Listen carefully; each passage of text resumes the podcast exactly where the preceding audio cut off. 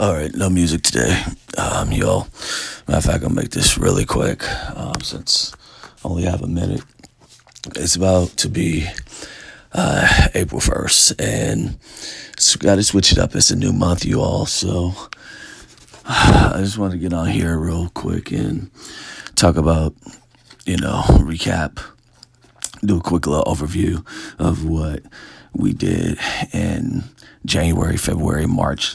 You know, that was the first quarter. So for that ninety-day jump that we took care of in, uh, in March, as it's coming to an end, today is the twenty-ninth of um, of March, as we get ready for um, April.